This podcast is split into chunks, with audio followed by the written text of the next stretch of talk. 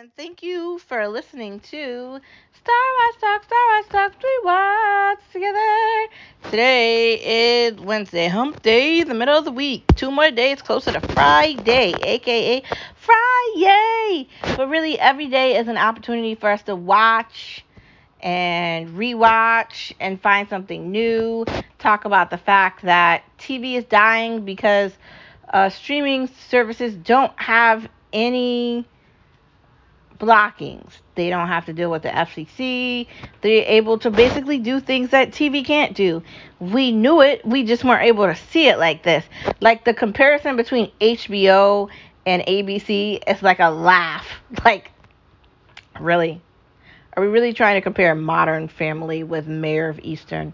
Like, there is no comparison. Like, stop. Stop. Um, these CSI crime shows with this over police crap with like actual good crime shows. Like there's there's no comparison between the two of them, and let's not act like there is. Um, things are changing, but they always were, and I think we need to be fully aware. So to get into our conversation today, um, let's start off by saying, does anybody watch the Discovery app? And how does that work? Like it's an app that you download and you can put it on your TV or your phone or whatever, and then you can click on like all these different shows and watch it.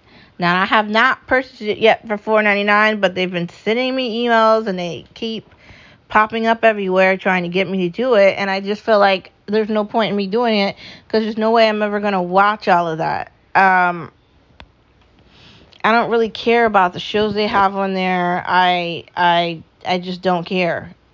So I don't think I'm going to do it because I don't have enough time and I barely have enough time to watch what I'm watching now. It took me forever to finish Handmaid's Tale and I was able to watch uh, White Lotus and I'm still currently looking at Nine Perfect Strangers on Hulu and um, I still haven't finished Lupin and I need to. And there's other shows I want to go back and start from the beginning like Snowfall and uh, there's a lot of things that I want to look at and just I don't know if I have enough time to do that. So if I don't know if I have enough time to do that, how the hell am I gonna watch Discovery Channel? And I don't even know how it works. I think like you download it and then like you pick out what show you want to watch. And maybe maybe it's fun, but if I already have Food Network, what do I need that for? And I don't really even watch Food Network like that. So how am I going to watch that? I don't know. I guess it depends on your availability. Um, what do you think? do you guys have more time to watch that and you actually watch that or do you just watch the channel and you have not decided to get the app yet is it worth 4.99 i mean that's kind of a lot like for something i don't even think i'm going to use like and i'm not trying to be cheap but like i don't know if i'm to use it like i don't know to be considered Okay, next part of the conversation. Some of these hosts are trash. Like a lot of these hosts on a lot of these shows are ridiculous. Like they're still trying to find a Jeopardy host and then they start talking about his Twitter and just why do people car care about who is going to be the host of these shows? They typically pick some crappy person and put them on there. And it's like a total joke. How do people have time to care about a host of a show? Aren't you busy? Don't you have work? What are you doing with your life that you have time to be having a conversation about that? I have a lot of questions about that. And who are these people that get to talk about it? Why do their opinions matter? Are you kidding me? Are you kidding me?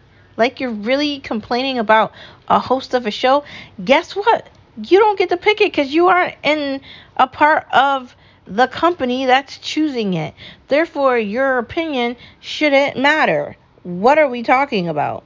Are you kidding me? That's like somebody trying to give an opinion about where I work and they don't work there. Guess who's going to care? No one. No one. I'm just saying. It's true. Like, I don't get it. I don't get the obsession with these hosts for shows. Granted that sometimes these hosts that they do pick are kind of questionable.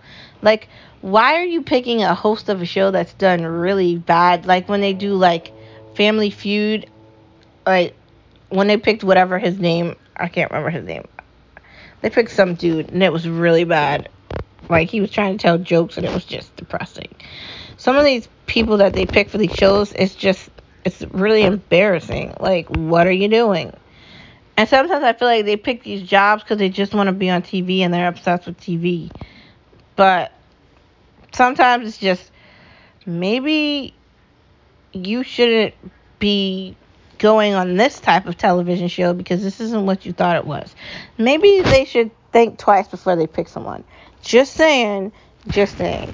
Let's move into our next show, our next part of our conversation of the show, which you might actually find hilarious because it kind of does relate to what we were just talking about. Dating shows on Netflix. They're coming out with this one where people can be different creatures or characters or all this like sci-fi stuff that's added into it. Like they're pretending they're cats and it's really insane and I don't know. Do you think that's going to be good? I mean, granted I'm going to look at it. I'm going to watch it. Are you going to watch it? I think you should watch it. I think we should watch it together. I think it's going to be totally insane. Um I don't know why Netflix wants to do it though. That's my confusion, I guess. Just why?